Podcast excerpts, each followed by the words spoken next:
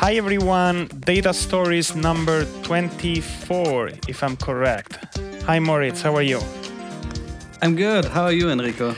Good, good. Everything is fine and more relaxed than usual. Summer is coming. Well, did you recover from my visit in New York? Did you recover from your visit? No, I mean you. Yeah, you had to deal with a few kids in my house, right? Yeah, it was nice. It was nice. How was IO?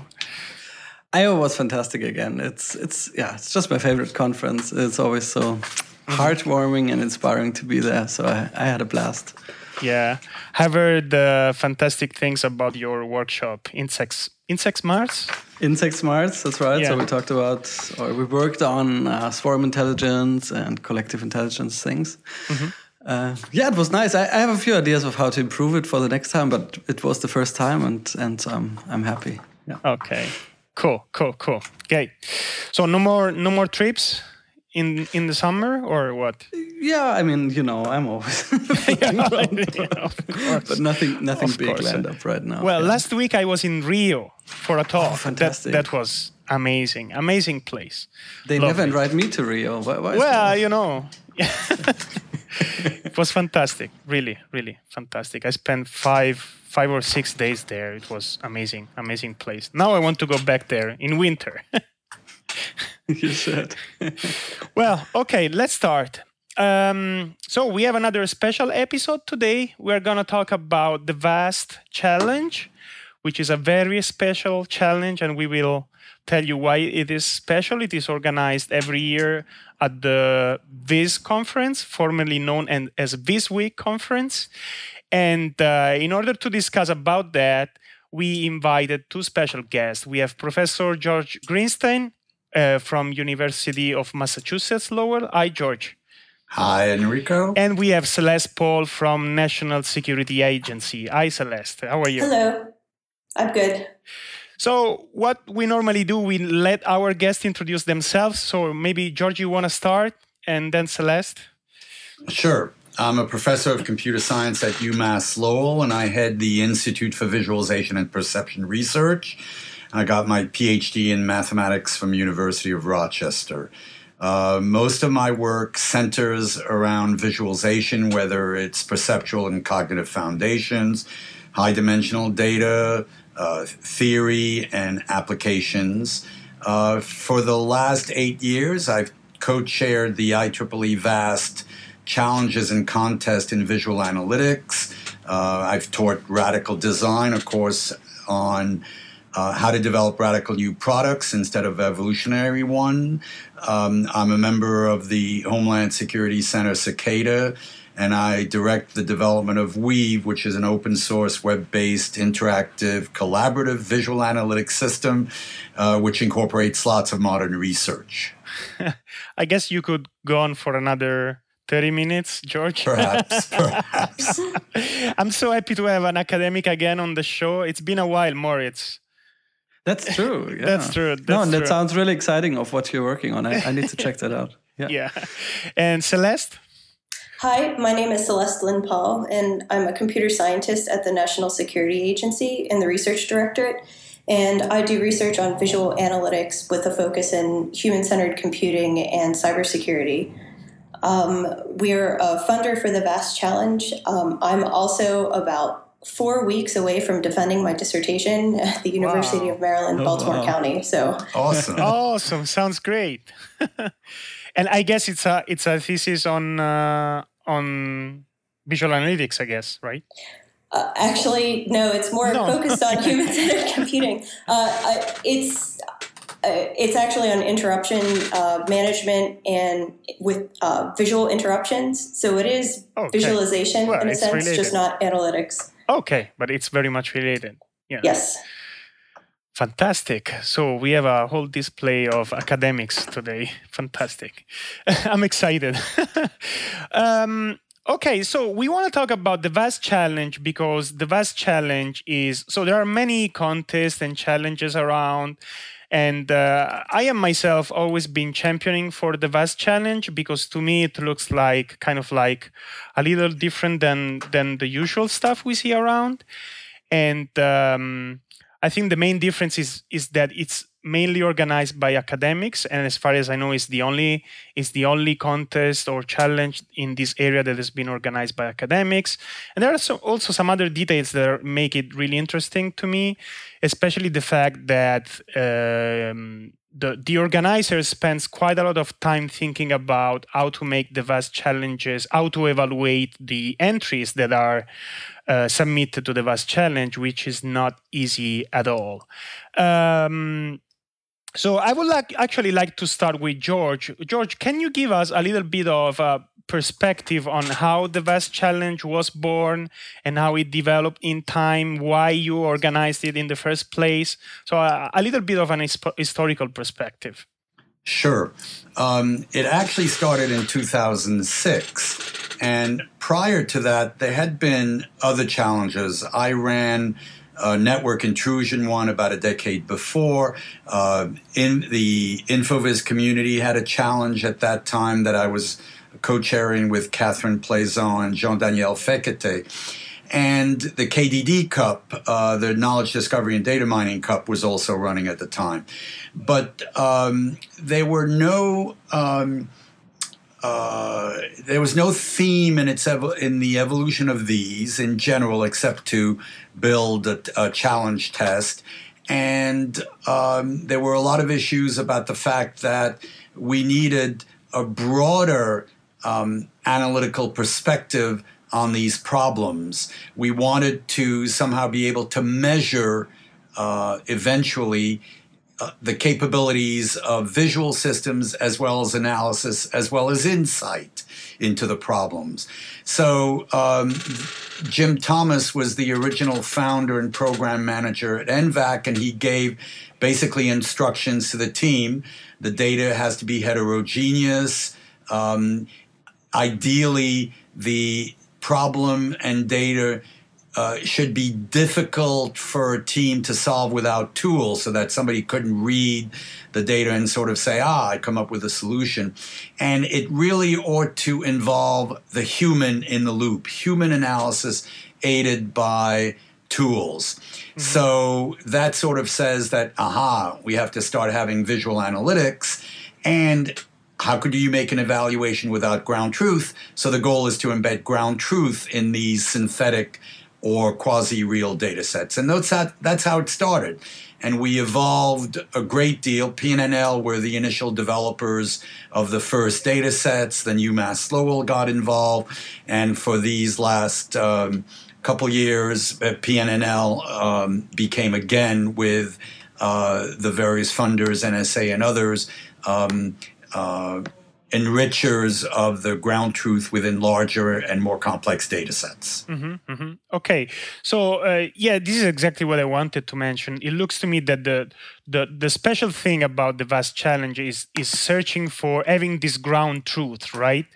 I mean, I don't know what's the situation, how you evaluate the entries right now, but I think I remember from the very beginning that this was the main goal of the challenge, was having a way to evaluate the entries in relationship to how much of the ground truth is covered by the entry, right? Is that correct? That's part of it. The other part was to select problems that are difficult and that we would like the community to be aware of.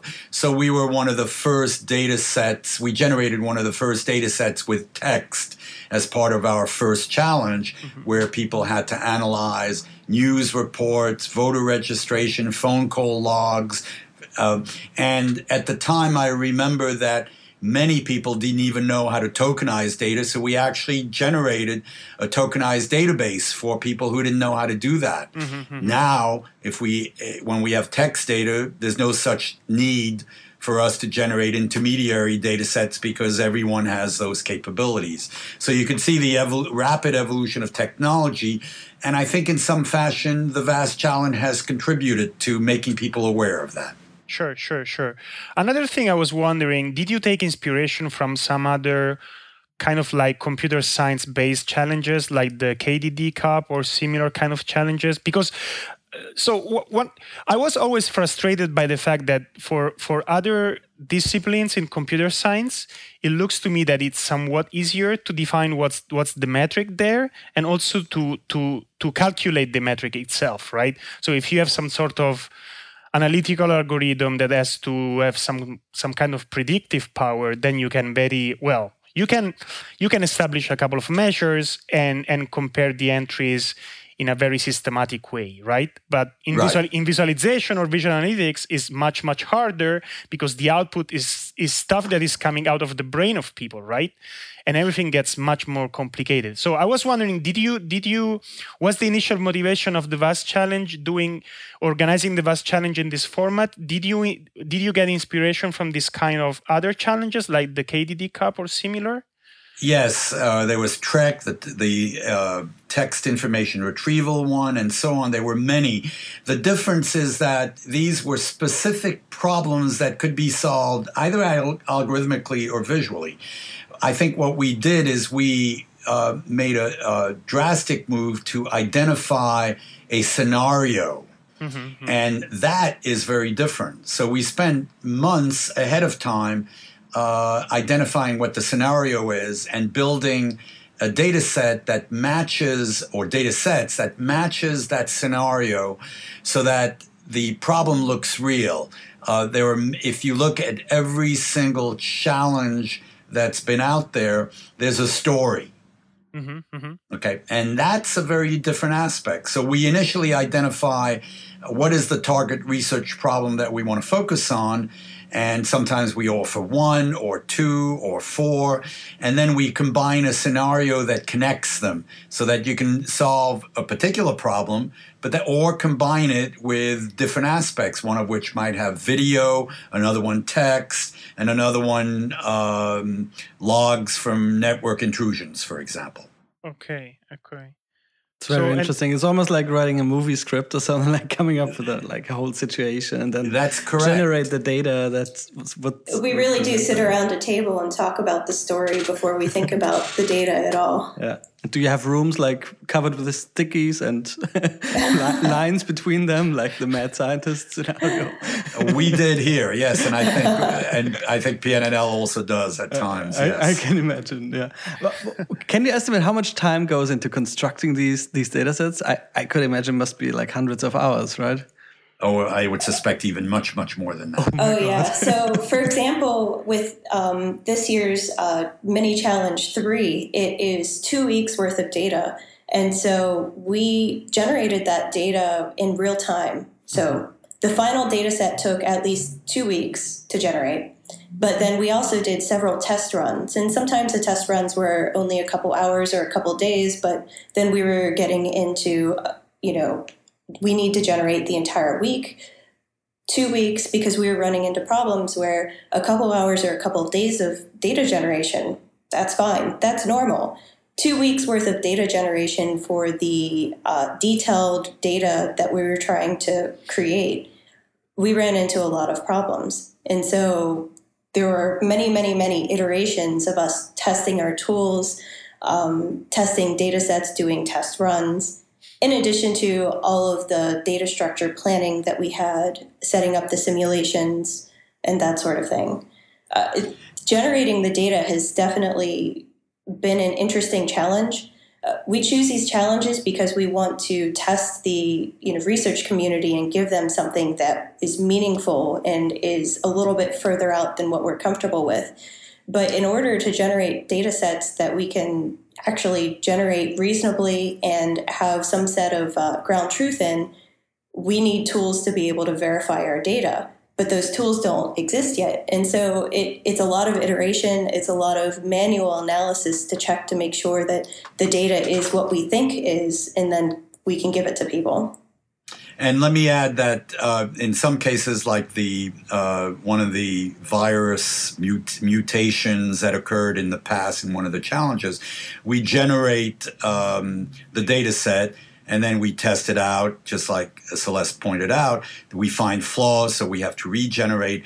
And then if the mini challenges are integrated into a larger story, you often have to change it because all of a sudden it doesn't connect with the previous one or the one that's talking about text, and all of a sudden we have to do modifications and regeneration. So it's an ongoing process all the time. Yeah, these are very complex data sets. We're not just generating one type of log with one type of events. We're trying to coordinate sometimes 4 or 5 different data sets so that they match up together, in addition to, you know, regular noise and reality, so that these aren't purely computer generated data sets. Because if you have a too artificial of a data set, it's not really a challenge anymore. But it's been such a challenge, especially with this last challenge. Last year, people just asked for we want complexity. Setting up the thing. Well, yeah, I mean, it's your challenge. we have an extremely humorous story to tell about the tweeter data that we had last year. We were generating flu data. And was it last year or the year before? It was 2011. Yeah, so it was 2 years ago. And we took tweet data to try to analyze flu, you know, pick ones that had flu in it and so on. And my God, they had to be sanitized. And so we wrote programs to clean the data up. And even after we had run all those programs, I had to divide my whole lab and give everyone 1,000 of them to go by hand because the programs that we had written just didn't at all clean them completely. Wow. And another time we used text from old newspapers, and we had to go through and change dates and names. And we all, of course, made errors. One of the first data sets we generated, we had voter registrations, and without realizing it, we had forgotten that we had one individual register newly every day, and so the dates for registrations were consecutive. It's amazing. I mean, it's just, you can't cover every single thing. It's very, very interesting.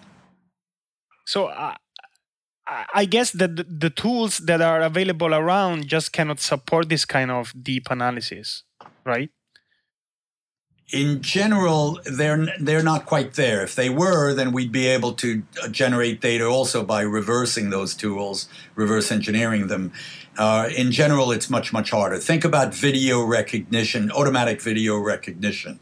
The tools are there in terms of video, were in the past there in terms of minimal, but any complex problem required people to still have the human in the loop to be able to solve problems. Sure, and I think we still believe that complex problems require humans. Sure. So can you clarify to us what do you mean exactly when you say generate the data? So are you starting from some real data sets and manipulating them, or it's all synthetic data? Both. Okay. It's a hybrid approach. So I can give an example with cybersecurity data that that we're using this year and for the past few years. So it's all synthetic data in the sense that it's not coming from the real world. We generate every bit. However, we do set up virtual networks to generate the data. So there are actual machines virtually, like a cloud cluster, going out and running services and doing things. So, for example, if we have a virus propagating through a network, the virus is actually moving through the virtual network and infecting machines and generating certain types of data. And then we have sensors on the network that are typical commercial tools that are picking up the packets and picking up the logs, and that's what we provide to participants. We don't manually insert data. We don't generically create records and then, you know, and put them in the data. This is all part of a live network. It's just that we create the conditions for the network. Okay, so you basically simulate it, right? Yes. Okay. And is that true for every other mini challenge or no? Okay. Do I remember correctly, George, that you also had one challenge included some video analysis, as you mentioned before? Yes. And did you have to go around with a camera and record yourself or stuff like that? That one was actually quite interesting. That was a camera outside a building that was called an embassy, rotating regularly and just collecting hours and hours of data. And we actually had two individuals in there walk and meet and exchange briefcases. And that was the anomalous event that we wanted people to identify automatically. Okay. Wow. Okay, so there was in this particular case, an injection of real data, the two people walking exchange within non-synthetic, because it was real video that was being done. So that's what I meant by, in some cases, there's purely real data where you embed something, all the way to purely synthetic where you simulate and model and a situation occurring. Okay. Which, by the way, if you think about it, makes the evaluation process much, much more complex, because you could find something that we did not intend to be discovered that might be naturally in the data. This is especially true in the network simulation data, because they're actual virtual computers on the network. We could have induced a event that we didn't intend, and if people find it, that's valid, and they get credit for that in our scoring. So all of a sudden it came into my mind that the same thing could actually be done by, well, probably it's very hard, but it could be done by everyone, right? I mean, if I think of trying to do the same thing as you did, once I know the rules, I could generate my own data set and post it online and create my own challenge, right? That's correct. And make sure you have a whole year planned for your time. If it were simple, we'd have lots of high-quality data sets to do research with. I mean, I can tell you that we took one mini-challenge in 2011, and we had a lot of tools because we had been working with PNNL for a long time, and we built our own tools. And it took easily 5 to 6 months of 3 students of mine to work in great detail, making sure the data set is correct and so on. It's just a really large effort if you want quality. And the data sets we generate, we expect that they will be used for many, many, many years by classes and other researchers and companies to do some good, interesting evaluations. Yes, I mean, that brings up a great, contribution of the challenge outside the, the single year cycle where we provide an interesting, relevant problem to the research community. These are very high quality data sets that many of them have already shown up in publications not related to the challenge. Well, that sounds so. It's really amazing. Like benchmark data sets where you know what you can pull out of them, and you can really compare well what different tools deliver, right? That's correct, and in fact, that's what we call them, the VAST benchmark data sets. Okay, so are all the data sets available somewhere online? Yes. Okay. And you could go back, download the past data sets, and also see the solutions. Yes. Yeah. And the people's papers and videos, everything's available. So. Is there a specific link we can mention so people can go there and see how it looks like? Yes. You're putting me on the spot. The site recently changed, that's why I don't remember that. Okay, I will add it on the blog post if you can send me a link later. I think nobody will type in the URL. The current challenges are on the VA community website, and the older challenges are hosted by... University of Maryland, the Human Computer Interaction Lab, Cool. And if you search for visual analytics benchmarks or VAST benchmarks, they all lead you to where they are. Yeah, we can get you the link. Okay, so you can get the data sets and also the solutions if you want? Yes, the challenge problems and the solutions. And everyone's entries, including their briefs, their two-pager or more, and their videos. Okay, so other than actively participating to the VAST Challenge, people can just go there and have fun with these data sets, right? Yes. Fantastic. Could be nice for teaching as well, if you have a course, you know, and just present 5 different solutions to the same data set. And we often get class submissions. So last year, I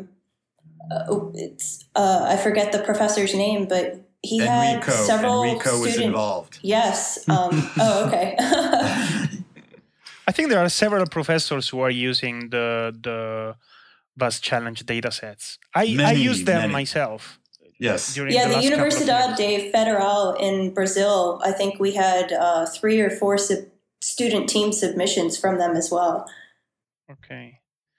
And do you also have the entries that people sent in the VAST Challenge of the last editions on the website? So can people access them as well? I'm not sure what you mean. In other words, anyone who submitted something, the answer is yes. Do you have for the past editions? Do you also have the solutions? Not the solutions. The entries online. I mean the solutions that people sent. Yes. Okay. So people can go there and also see what the others have done. That's right. There were sometimes where we had 60 or 80 entries, and you could actually go there and see them all. Okay. Cool. Fantastic. So why don't we talk about the VAST Challenge 2013? I mean, I think most people will be interested in hearing what they can do there, how to participate, why to participate, or stuff like that. Can you give us a brief introduction to the VAST Challenge 2013 and what kind of mini challenges you have there this year? Celeste? Sure. So this year we have 3 challenges. One is more predictive visual analytics, and the other 2 are cybersecurity related. George, do you want to talk about the predictive analytics challenge? Sure. The concept is very simple. You have movies that are coming out every week. And the idea is simply, can you predict which one's going to make the most money? Or can you predict how much they're going to make? What can you predict about them? And this is actually an interesting problem because we're running it every 2 weeks so people can continually participate. So guess the box office gross of all the new movies. And the data comes from Twitter, Bitly, and the IMDb, the movie database. So this is not synthetic data. That's real data. That's right. Oh, cool. So that's new. Yes. You never did that before. Yes. We've never done that before. And how does it work? So you collect data on these movies for 2 weeks and then the data set is out and then people can quickly analyze it? Or how does it work? Oh, so go ahead, Celeste. So the challenge has been running for the past 6 months. And so in the first round, they provided some sample data or training data sets. Mm-hmm. But the rest of the data sets have been live challenges. And people have been using each round of the challenge to refine their analytics.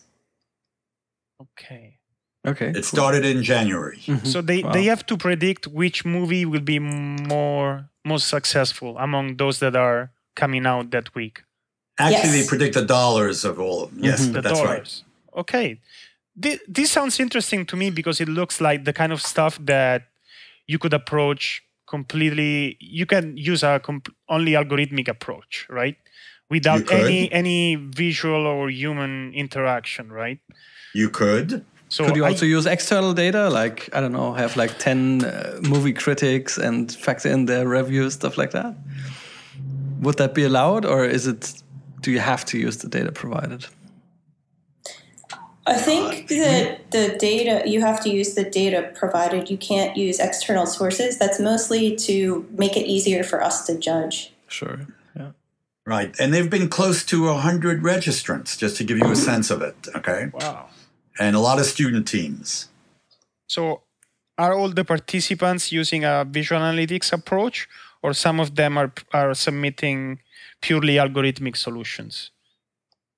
It's a visual analytics challenge. And so in order to get full points, they have to show how they created or designed visualizations to support the analysis for predicting these things. Because you're right, this is also a very algorithmic problem. Mm-hmm. And what we wanted to explore was how you could use visual analytics to supplement or even provide additional or better predictive analytics.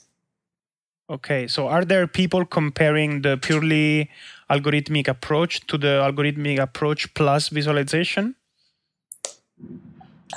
I don't think so yet. Yeah. Okay. I don't think that was one of the requests. Okay. That would be interesting. Okay, and... So we have two other challenges. One is new and one is a continuation of a theme. I'll start with the new one.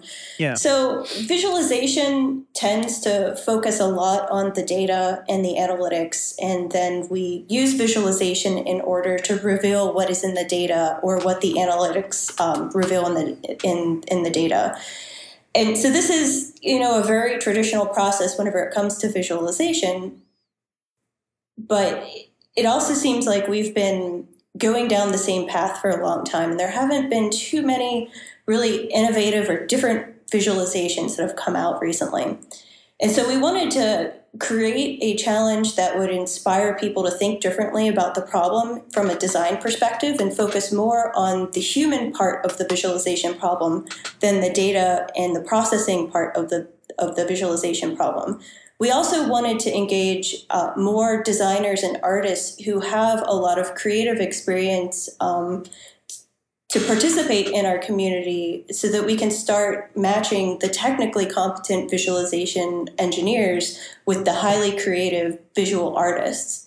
And so with the design challenge, we provide a written scenario. It's a 2-page story that describes the life of a typical network operations manager. And we tell them about some of the problems that she has. And we simply state, we need you to come up with a situation awareness visualization that will help her do her job. The network she works on is very large, it's very complex, and there are many things that happen on it. But we don't tell you how large the network is. We don't tell you anything about the complexity of the network or the events on it. We didn't want to create any type of constraints. We wanted people to go out and think of something crazy and bring it back into the realm of visualization. So it's a very new type of challenge, especially for a very computer science-oriented community. But with some other activities that we've done, we've gotten some very interesting results. It sounds like something you should participate to. Maybe, although I really have trouble working without data. So, you know, usually I say, listen, people, I need some data. Otherwise, I'm in trouble here. But it sounds like a fascinating task, definitely. And I mean, there's a clear description of how the situation is, what the problem to solve is. And imagine a movie script. Imagine you were a subject matter expert for a movie and they said, we need a cool looking display that looks realistic. And this is what the actor is doing. This is what the actor is trying to find. Go and design it. Oh. Yeah, no problem. I hear somebody ringing. Yeah, it's not my phone. Yeah, it can happen. Don't worry. It's okay. Yeah, go ahead. I mean, imagine if it was a movie script and they asked to... Sorry about that. Yeah, no problem. Keep going. Go ahead. Yeah, I don't know how to shut it off here. Yeah, maybe the story isn't worth it. No, it's just on George's track, so it's no problem. Yes. But imagine a movie script where... You know what the actor is doing, you know what the actor is going to get, and you get to design anything that is convincing, but also a little bit science fiction-y. What boundaries can you really, pass if you didn't have the restrictions of today's data or today's analytics? And you can think about... Or today's hardware, maybe, So what can we do in 5 or 10 years? Exactly. Right. Exactly. So this is the first year for that. With the way that the challenge is designed, we have a good idea of how many people have viewed the page, but since there's no data to download, we have no idea how many people might actually participate. Mm-hmm. So it'll be very interesting. Judging will be interesting too. So you're not providing any data sets with this one? No data at all. No data at all? Okay. No data at all. It's a 2-page story about a data scenario and the person who is in it. So that's the madness session of the VAST Challenge 2020. Yes. Okay. So you expect very creative, bold kind of solutions, right? Yeah. So we've passed on the challenge to some art schools and some other information visualization professors who were very interested in the type of challenge. So we're looking forward to seeing the types of results we get for this year. Okay, and how are you going to evaluate this? I mean, it looks complicated. We have some specifications on what they're going to submit, a video, an image. We also suggested storyboards, and it's very similar in terms of having, for the classic VAST challenges, we have analysts and experts who participate heavily in evaluation along with the committee. In this case, we'll have designers also, and InfoViz designers and others participate as well. Yes, it's a subjective visualization, but artistic critique is pretty common, and we've provided some very good guidelines so that everything will be consistent. So, novelty, transference of ideas from one domain to another, how much complexity did they try? The more complexity that they try, they get more points, even if it seems to might be too much. How large is the network that they tried? How many objects are they working with? There are a lot of things. I don't want to give away too much of the judging criteria purpose. Maybe we should strike that. Sure. But it'll be interesting. Okay, but you have a specific committee for this challenge, right? Yeah, so we'll have subject matter experts who have experience in cybersecurity and situation awareness, and then we'll also have the technical experts, and in this case, it will be designers and artists who are volunteering to review. And this is very similar to other challenges that we have, where in the past we would have the subject matter expert, last year's challenge was cybersecurity related, but then we would also have visualization experts as well. Rate every single submission. All right. And we do, we have told the participants that they can connect with cybersecurity individuals if they want to. Oh, yes, sure, we definitely encourage any type of domain or user research, not just in the design challenge, but also with the technical data challenges. Okay. And what about the third mini challenge? Yes. So the third mini challenge is the really big data challenge. It's the third challenge in a series of cybersecurity situation awareness challenges. So if you remember in 2011, we had a small situation awareness challenge where it was 150 computers with firewall logs, packet captures, intrusion detection logs, Nessus scans, syslogs, lots of different things, but for a small set of computers. And this was really to introduce the community to volume and complexity of this type of data.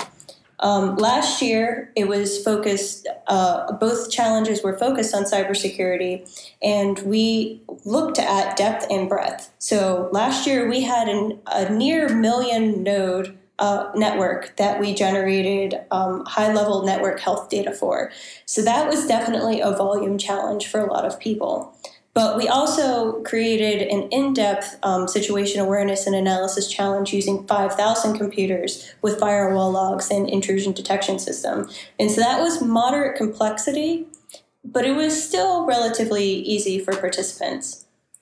This year's challenge, in terms of size, is 91 million records. Oh, wow. Yes. And this is a combination of Big Brother records, which is it's similar to health and status, but it's an actual product. So these are very realistic logs, and it'll tell you whether or not a policy deviation has happened. It has full NetFlow data, which are all the records of one computer talking to another. And then we also have 1 week of intrusion prevention system logs.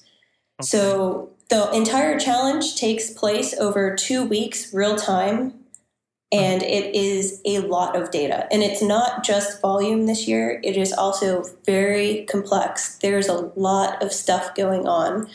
So we're very interested to see how well people deal with the complexity in addition to the volume, but also exactly what everyone finds, because we have some interesting things hidden in the data. Okay. So that's the most traditional one, right? So it's the structure of this one is the usual one where you you have lots of data, very clear analytical task, and you injected some ground truth, right? Yes, it's very large and very complex data, and we know what we put in it, but there might be other things as well. And I do want to point out that Mini Challenge 1 is also somewhat traditional because the ground truth is whatever happens that day. Sure. The ground truth is embedded in the design, right? I mean, well, in number 1, yes, it's whatever the public decides to go see. Yeah, challenge number 1 is real data. Yeah. Challenge number 2 is no data. Okay. And challenge number 3 is high quality simulated data. So you have the old spectrum this year. Yes. I guess it's the first time you have that, right? Yeah. Such diverse challenges? Yes, that's definitely true. I think so. Okay. We've had diverse in terms of data and problems, many challenges that were separate, but this also brings it back in some way. Okay. Right, and in fact, this is very similar. You can only work on Mini Challenge 1 if you want to and not deal with the others. Sure. And so on. Okay. And the mini challenges, of course, are no longer connected as they were last year or previous years, right? I think previous years, most of the mini challenges were connected, right? So you actually participate to the grand challenge and connect all the three pieces together. Is that correct? That's right. Yes. Okay. But as our data sets became more and more complex, we were having, it was a big enough challenge to create a coherent story in one mini challenge because we have 3 types of data in the mini challenge. So in a way, that's its own little grand challenge if you analyze each type of data separately. And that's true for the other data sets as well. And I think that one thing to realize is that the VAST challenges are continually evolving as we try to solve more and more complex problems and actually get some fantastic results from people.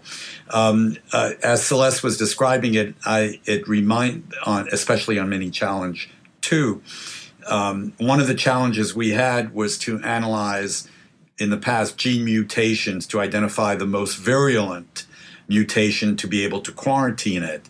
And one of the solutions that came in, most of the solutions use typical text gene blast differencing, to try to identify where the mutations occurred from the bioinformatics side. But one group used plagiarism tools. And that was brilliant. Very creative. And so those are the kinds of things where communities go out, know a particular area, solve a problem in a way that's tremendously creative. And by having these challenges available to everyone, that's what we're hoping, that communities talk to each other. Yes, exactly. Okay. And another thing I wanted to ask you, how do you, so for instance, for the Mini Challenge 3, that is the most traditional one, how do you evaluate the entries? Is this just counting how much of the ground truth is covered, or you have several different kind of criteria? Well, certainly finding the events that we inject into the data is beneficial. Sometimes people might find an event, but they don't quite explain it the way we expected them to. If they can justify that with the visualizations that they created, they often still get the points. Sometimes they find things that we did not intend or we did not put in the data, but if they can justify that with their analytics, that will definitely give them credit. We look at things like how... Can you get negative scores for something you do? False findings? False findings. False positives? It really depends on what is found in the approach. So we... And the awards we give are not just related to ground truth. They could often be approach, integration issues... being able to scale even more than 90 million, but maybe to 1 trillion. I mean, those are the kinds of things we look at. We're pretty broad on evaluating a submission from many, many different aspects. Yes, someone might come up with a really interesting visualization for one type of data problem, but they don't really get any of the other parts of the challenge. If it's a really interesting, really creative way to solve that one tiny part of the problem, we may recognize that. But in terms of judging, analysis, finding the right answer or finding things in the data and describing the analysis, like George said, is just one part of everything that we consider. But we focus on the justification through the analysis and not just finding something. If you find something, but you can't explain how or why you found it using your analytic, it doesn't mean much to us.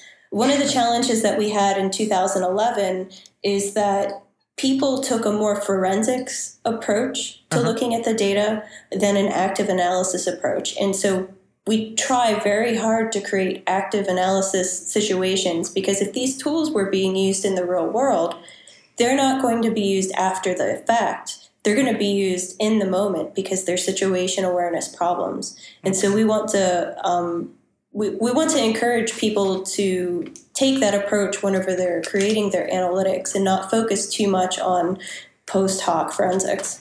Okay. I guess, so in order to participate, not necessarily you have to build your own tools, right? So you could actually use existing tools and you will be still judging positively entries that discover the ground truth and explain how they did it and what's the process, right? Is that correct? Oh, yes, that's true. Last year we had many very good submissions of Tableau worksheets. Okay. We've also had people just create very simple analytics using R and D3 and, MySQL database. However, those tools are already available to a lot of people. And so the limits of those tools have already been explored. It's certainly possible to use existing tools to solve the problem in a new and interesting way, and perhaps even better than somebody who comes up with a custom tool. Mm-hmm. But building your own custom tools allow a lot of flexibility in terms of how you process large amounts of data, because not all commercial tools, very few commercial tools actually, and I'm not sure if there are any commercial tools that can handle 91 million records unless you do streaming data, handle that much data. Yeah, or be able to tweak the visualization for the data or for the analysis process or for the scenario or for the user that you're tuning it for. Sure. Well, this is what I noticed when I was using the VAST Challenge for teaching when I was in Konstanz in Germany. I think I've been teaching a visual analytics course for a couple of years, and the whole course was organized around the VAST Challenge. So basically the project assigned to the students was participating to the VAST Challenge, right? And one thing that I noticed that I really liked is the fact that the students end up using a lot of different tools in order to solve the problem. So they start with some data processing tools. They start with one, then they understand that there is a limit, so they switch to another one. So I remember, for instance, last year they had a lot of problems with the data size, as you mentioned before. So they start with some kind of SQL stuff. No, I think they start with some kind of text editing tool or something really simple. Then they move to SQL. Then they move to something else again. And then they started thinking, how does this data look like? And then they started using Tableau. Somebody else used R. Then at some point they discovered there are some limitations in this tool and think, oh, maybe I should come up with my own design. And then they design something themselves. And at the end of the day, at the end of all this process, you've learned so much because you've been through all these phases. You've been trying all these tools. You know exactly how what you can achieve with these tools and where the limits are. So I personally found it really enriching and as a process. So did you get similar feedback from other professors? Often, yeah. So the only thing is I notice is that now that I'm in the US, I can no longer organize the course around the VAST Challenge because the deadlines are no longer aligned. So in Europe, they are aligned. And I find it really interesting because the students love the fact that they can actively participate to the challenge and at the same time do the course, right? And so it's pity. It's my little protest against. Yeah, every year we say we're going to get the data out early this year, early. But we also forget that we decided to come up with a larger and even more complex and even more realistic data set. Yeah. And no matter how hard we try, we need that extra month or two to work out the bugs. Even if you... But would be able to put the data sets out earlier.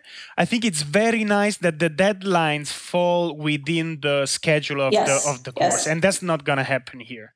I think that's pity, actually. We but might on the change other hand, that in the future. Yeah, we keep trying. But on the other hand, Mini Challenge 1 did start in January. Oh, yeah, sure.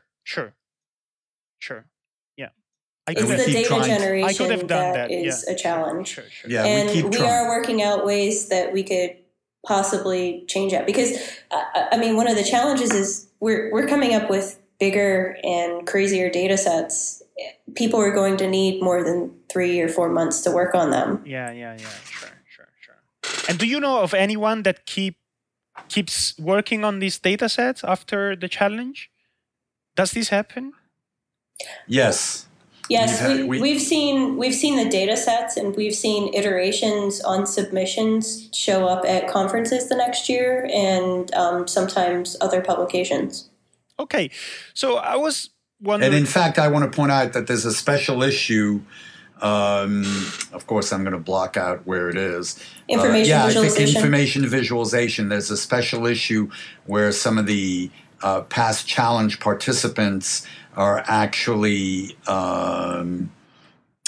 giving updates on their research. Oh, fantastic. Is that in the Information Visualization Journal? Yes. Okay. Is it out already? It's coming out very soon. Okay, good. Yeah, they were, I think we had 3 or 4 additional papers. I think the papers came from Daniel Keim and Chris North and Catherine Plaisant on evaluation, and there's a whole bunch of them. I'm just picking out a few, but I think they were 3, 4, 5, basically. Okay, good. So I guess some of our listeners now, probably some of them are thinking, should I participate? Or maybe it's easy answer. I'm sure many people will be undecided. So that's the time to advertise the VAST Challenge. Why should someone participate to the VAST Challenge? And why to the VAST Challenge and not other challenges? I mean, assuming that the VAST Challenge is in competition with other challenges. Why choosing this one? I think that there are... I think that this is the world, that this is the time for challenges. They're occurring everywhere. They're all very interesting. Many of them are providing prizes and money. The VAST Challenge actually is probably the only one, in my view, that looks at analysis, visualization, and the human as a system to work together. And that's quite different. I think that's a really key factor. And if you start extending that, you start thinking, oh, my goodness, we have to start thinking of human factors, design issues, cognition, and so on. And that's really what the VAST Challenge offers in a way. So if you want to just do analysis, you can use it. If you want to just do visualization, you can. If you want to combine all of them and have the human drive or steer computation, you can. So it really provides lots of opportunities to do different things. So that's just on the data and problem side. But there's also the community. We have a workshop, for example, a whole day workshop where people can come, hear speakers, exchange, present what they're doing, discuss it with hear other ideas on these complex problems. And then finally, you get rewards. Students can get publications, can rub shoulders with the top researchers in this area.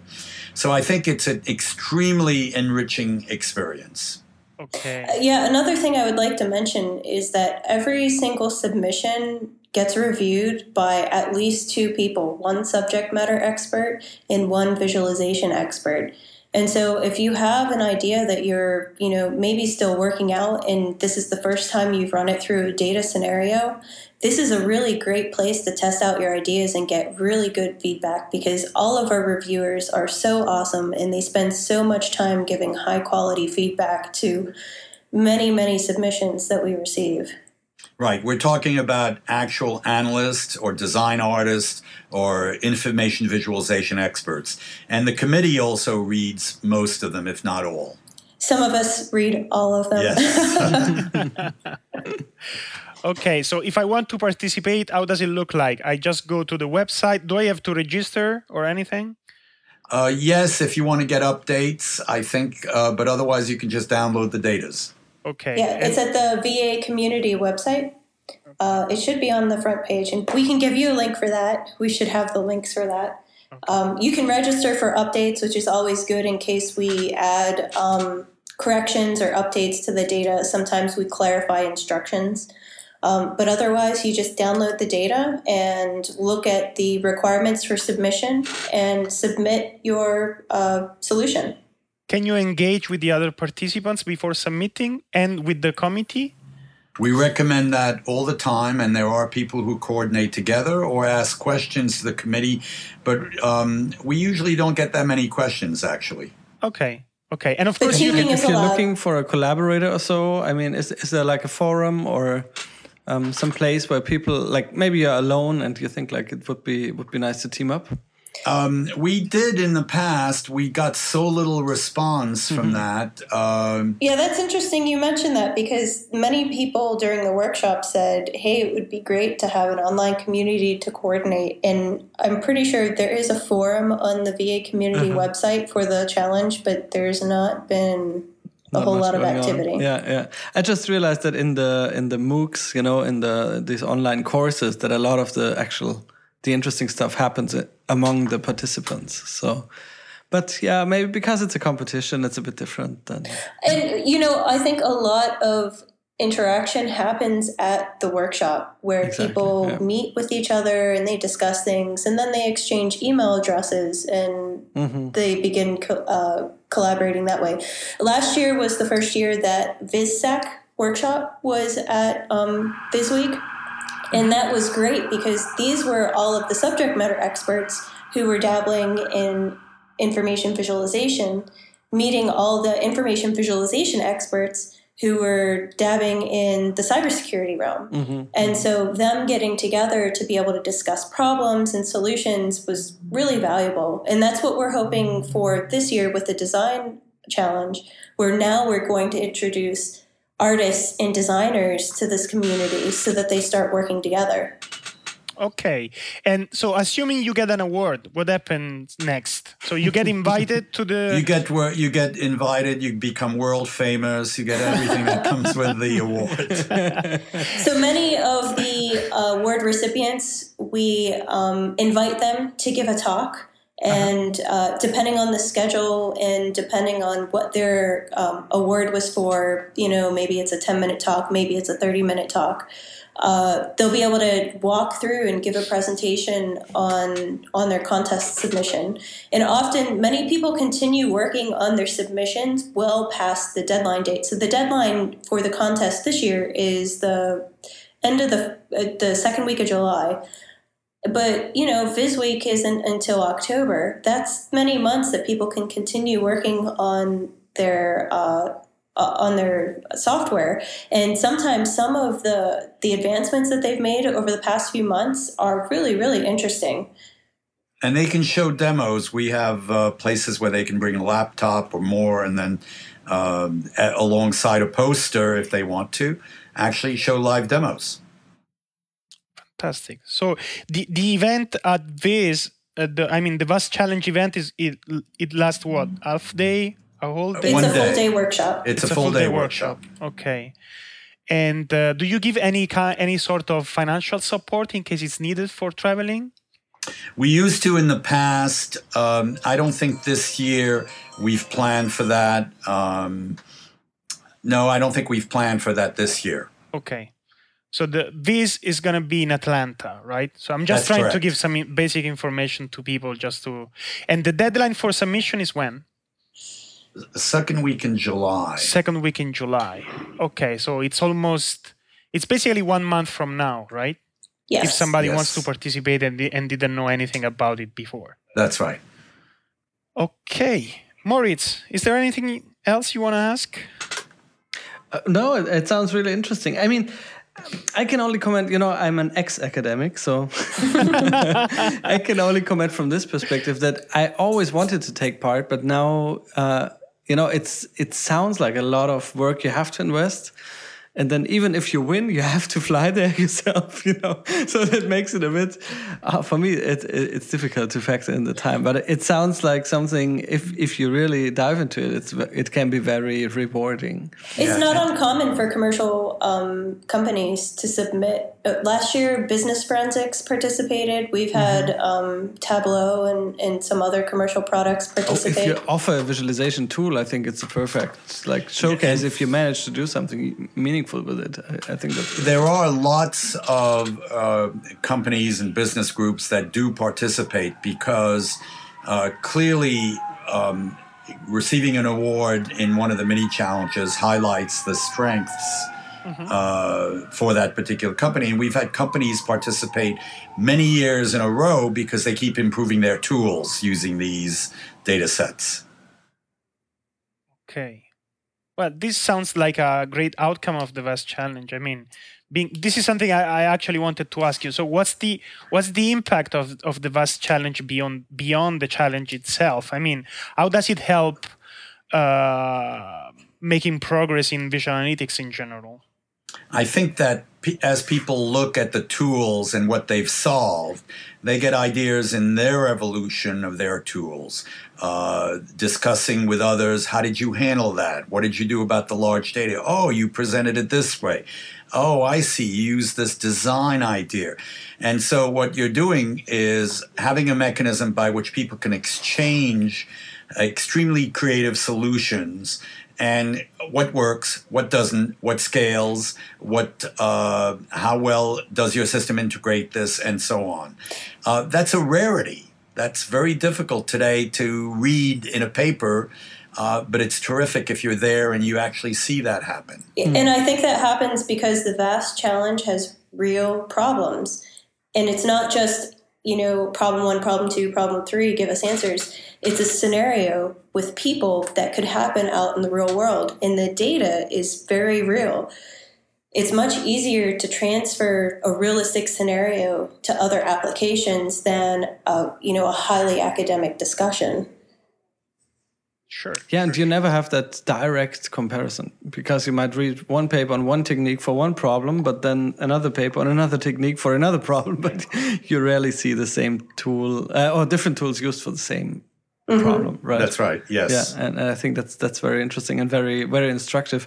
And I find that with all the contests, I mean.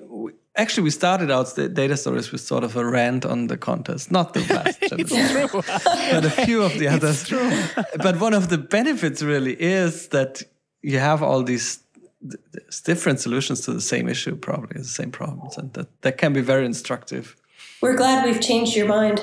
No, you can go back and listen. We excluded the VAST Challenge, I think, from our rant. Good. I have forgotten about that. As you can see, it is an extremely large amount of work to generate these data sets. Yes. Yeah, this is not a trivial volunteer project. We spend a lot of time and effort to really deliver quality data sets and a quality challenge because we really believe that it's making an impact on the research community. It's really helping students start off their careers, and it's showing the real life applicability of visual analytics research that can be applied to the commercial industry. Yeah. So, did you ever publish anything on the generation process itself? Yes, PNNL published a paper initially, I think, and several others. So there are techniques on there, threat generation, stream generation. Data generation changes from year to year as we change the focus of the data challenge, but also the scale of the data challenge. So I would maybe keep an eye out for newer publications that deal with this cybersecurity data and all of the challenges that we dealt with. Okay. Yeah, it's interesting. There's also a nice another art parallel because there's this mini genre. It's called data fiction.